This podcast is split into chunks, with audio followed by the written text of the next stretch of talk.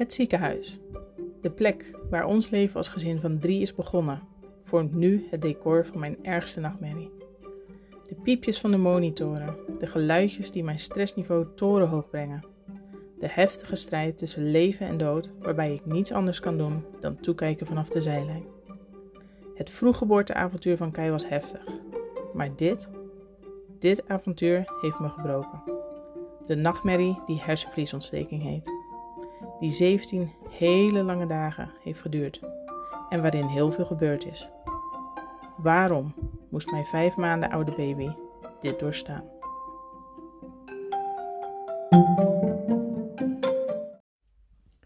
Vrijdag 29 september 2017. Het is een onrustige nacht geweest waarin Kai koorts kreeg, huilerig was en zijn draai niet kon vinden. Hij had al sinds anderhalve week ongeveer last van een verkoudheid. Snotterig, soms niezen en hoesten, maar wel gewoon vrolijk en in een goed humeur. Maar deze nacht was anders dan de andere. Na een dag waarop opa en oma hadden opgepast, voelde hij s'avonds erg warm en had hij koorts. We hebben wel zijn dagelijkse routine gevolgd en zijn kort met hem onder de douche geweest. Flesje gegeven en in bed gelegd. Maar vanaf half één in de nacht begon het spoken. Hij werd telkens wakker en wilde wel drinken, maar niet slapen. Hij heeft nog een poosje lekker bij mij geslapen in het grote bed, maar als ik hem terug wilde leggen in zijn eigen bedje, werd hij onrustig. Waarop ik besloten heb om hem lekker dicht bij me te houden, borging te geven en zo zijn we de nacht een beetje doorgekomen. De volgende ochtend zou hij naar de opvang gaan, maar vanwege de koorts hadden we al geregeld dat mijn schoonmoeder zou komen oppassen. Ik ben naar mijn werk gegaan en voelde me niet fit. Niet zozeer vanwege de nacht die we hadden gehad, maar ik was op en leeg. Het hele vroeggeboorteavontuur had erin gehakt. En nu, vijf maanden later, kwam het allemaal binnen bij mij. Ik was ook mijn stem kwijt en kon geen woord spreken. Wat vrij lastig is als je in een winkel werkt. Rond twaalf uur werd ik gebeld in de winkel dat het niet goed ging. Kei sliep veel, zag er niet goed uit qua kleur, had nog steeds koorts en had bijna niets gedronken. Hij wilde wel, maar het lukte hem niet. Hij had de energie er niet voor. Er was al contact geweest met de huisarts en we moesten daar meteen naartoe komen. Ik heb mijn werk uit mijn handen laten vallen, mijn collega gebeld dat ze moest komen en ben snel naar huis gereden. Toen ik thuis aankwam en in de box keek, wist ik dat het niet goed zat.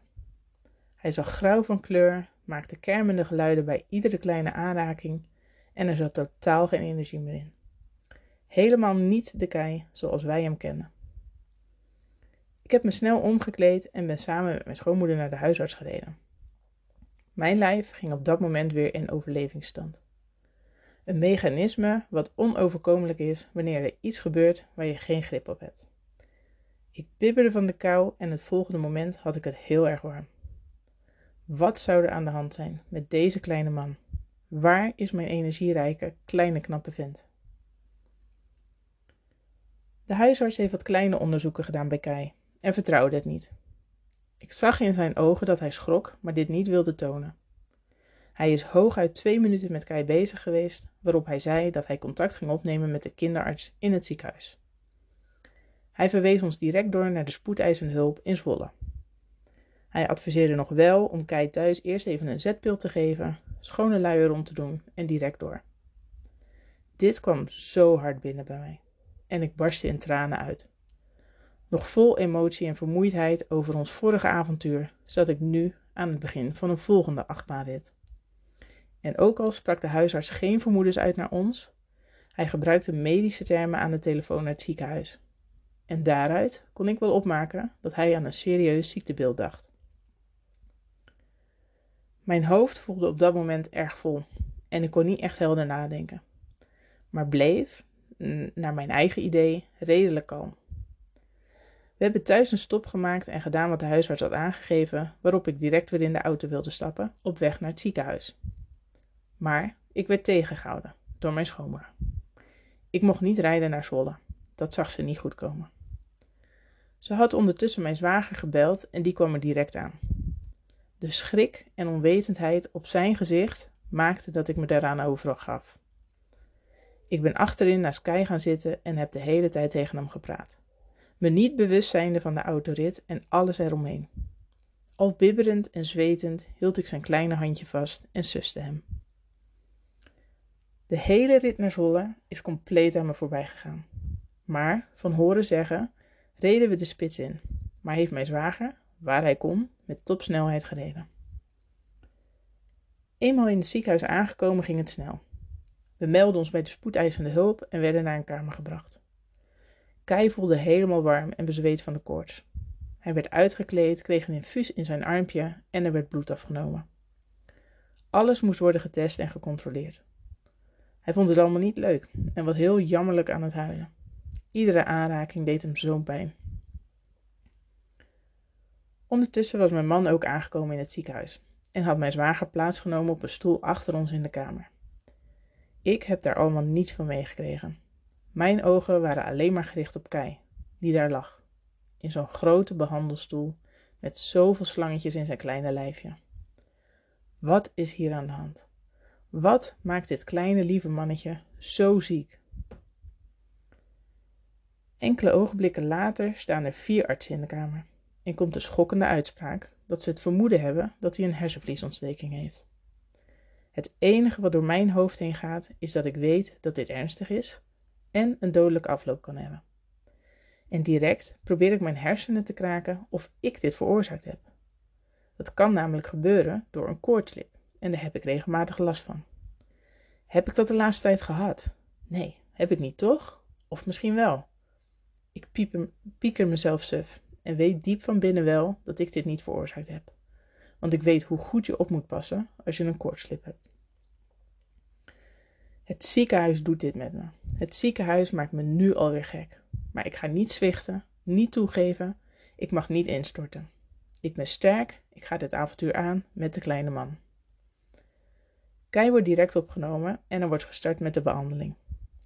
Aangezien ze nog moesten onderzoeken of het gaat om een virale of een bacteriële hersenvliesontsteking, nemen ze geen risico en wordt de behandeling gestart voor beide varianten. Hij krijgt antibiotica toegediend wat werkt bij een bacterie en acyclovir wat werkt bij een virus. Verder krijgt hij direct een neuszonde geplaatst om voeding toe te kunnen dienen op de momenten dat hij het zelf niet kan pakken uit de fles. Via zijn infuus, wat geplaatst is in zijn handje, krijgt hij extra vocht toegediend, een suiker- en zoutoplossing. Daar ligt hij dan, mijn baby van amper vijf maanden oud, op een behandeltafel, op de spoedeisende hulp. De artsen maken alles in gereedheid voor een kamer boven op de highcare afdeling.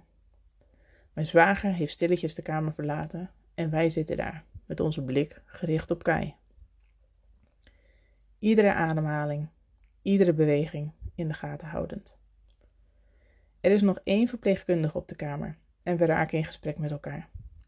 Na enkele momenten verontschuldigt zij zich omdat ze geëmotioneerd raakt en haar tranen lopen over haar wangen. Ze draait zich snel om en probeert zichzelf te herpakken. Ze begint te vertellen dat ze net zelf bevallen is, nog vol met hormonen zit en deze situatie haar erg aangrijpt. Ik stel haar gerust dat ze zich niet hoeft te verontschuldigen. Ik ben juist opgelucht omdat ze haar menselijke, persoonlijke kant laat zien. Haar moederhart, wat huilt op het moment dat ze zo'n klein mannetje ziet liggen, wat een gevecht voor leven of dood moet gaan leveren. Ik ben haar dankbaar dat ze zo open is, omdat ik voel dat iedereen zijn best gaat doen om Kai beter te maken. Enige tijd later komen de artsen Kai ophalen en rijden we door het ziekenhuis heen naar de, voor ons helaas bekende, high-care afdeling. We passeren de zusterpost waar meerdere verpleegkundigen op dat moment aan hun avondeten zitten en maken oogcontact met een verpleegkundige die ons herkent. Ze kijkt ons verbaasd en verontwaardigd aan en komt aangelopen. Wat is er gebeurd? vraagt ze. Waarop mijn man antwoordt: We zullen hier weer een poosje komen logeren, helaas. Zij is werkzaam op de NICU en mag niet bij kinderen komen op de highcare afdeling, in verband met veiligheid voor ieders gezondheid. Maar ze wenst ons veel sterkte. We rijden een grote kamer in, waar ruimte is voor de opname van vier kindjes, maar op dit moment niemand aanwezig is.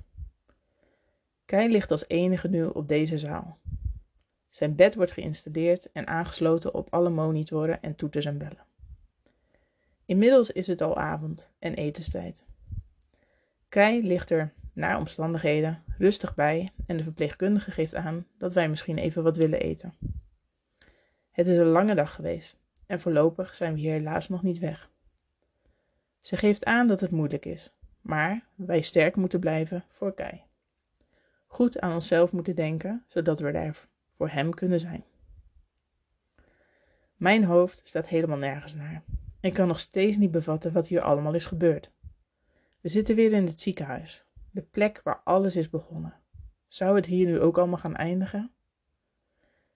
Mijn baby heeft geen benul. Geen besef van alles wat hier gebeurt. Ik kan het niet eens bevatten, dus laat staan iemand anders. Ik zit op mijn stoel naar Sky en mijn hele lichaam rilt en beeft. Van angst, van vermoeidheid, onmacht en suikertekort. Mijn man besluit om beneden in het restaurant wat eten voor ons te halen en vers sap voor de vitamines. Het is zo onwerkelijk en zo oneerlijk. Waarom overkomt hem dit? Waarom moeten wij als gezin weer zo'n heftige avontuur beleven? We zitten naast een bedje, proberen wat te eten en te drinken en bespreken wat we nu verder gaan doen. De verpleegkundige geeft aan dat een hersenvliesontsteking een heftige gebeurtenis kan zijn en dat het er wel naar uitziet dat we hier de komende twee weken wel zullen verblijven. Ik geef meteen aan dat ik geen seconde van zijn zijde ga wijken en hier blijf in het ziekenhuis. Elke nacht, 24/7. Eén van ons mag bij hem blijven en ik heb al snel besloten dat ik dat ben. De stoel waar we in zitten wordt omgetoverd tot een bed en opgemaakt door de verpleegkundige. Aangezien we hier allemaal niet op voorbereid waren, hebben we geen spullen meegenomen vanuit huis en moet mijn man die de volgende dag meebrengen. De dokter komt langs en geeft aan dat Kei voor nu stabiel is en we moeten afwachten wat er uit de onderzoeken naar voren komt. Tot die tijd kunnen wij en zij niks doen, maar wordt hij goed in de gaten gehouden. Het voelt heel gek om s'avonds afscheid van elkaar te nemen en achter te blijven in het ziekenhuis. We hebben met elkaar afgesproken om de telefoon bij de hand te houden en elkaar te contacten als er iets is. En zo valt de avond en nacht als een grote donderwolk over ons heen. Proberen we positief te blijven, maar weten we ook dat het helemaal fout kan gaan. En kunnen we niets anders doen dan afwachten. Ik ga na een hele lange, vermoeiende, intensieve, emotionele, beangstigende dag naast Kai zijn bed liggen op het bed wat klaargemaakt is voor mij. Ik verlies Kai geen moment uit het oog en mijn blik is strak gericht op zijn gezichtje. Vanaf het moment dat hij aan alle apparaten gekoppeld is, heeft hij zijn oogjes dicht gedaan en ook niet meer geopend al die tijd. Het enige wat ik denk is: slaap maar, klein lief ventje. Als dat hetgeen is wat ervoor zorgt dat jij geen pijn voelt en kunt herstellen, slaap maar. Ik zit hier naast jou en laat je geen moment alleen. Mama blijft bij jou.